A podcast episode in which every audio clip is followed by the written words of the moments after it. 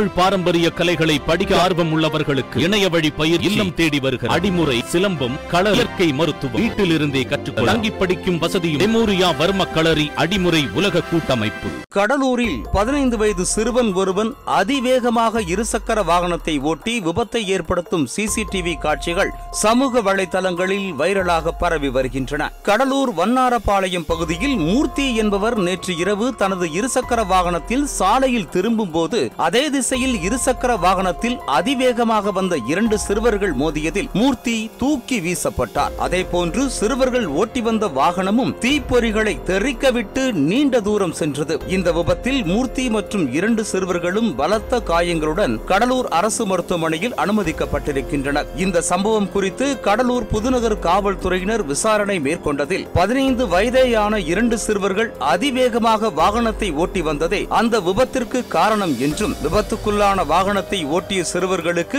ஓட்டுநர் உரிமம் இல்லை எனவும் தெரிய வந்திருக்கிறது. வாகனத்தை அதிவேகமாக இயக்குவது சாகசம் என நினைத்த சிறுவர்களால் ஏற்பட்ட இந்த விபத்து காட்சி தற்போது சமூக வலைதளங்களில் வைரலாகி வருகிறது.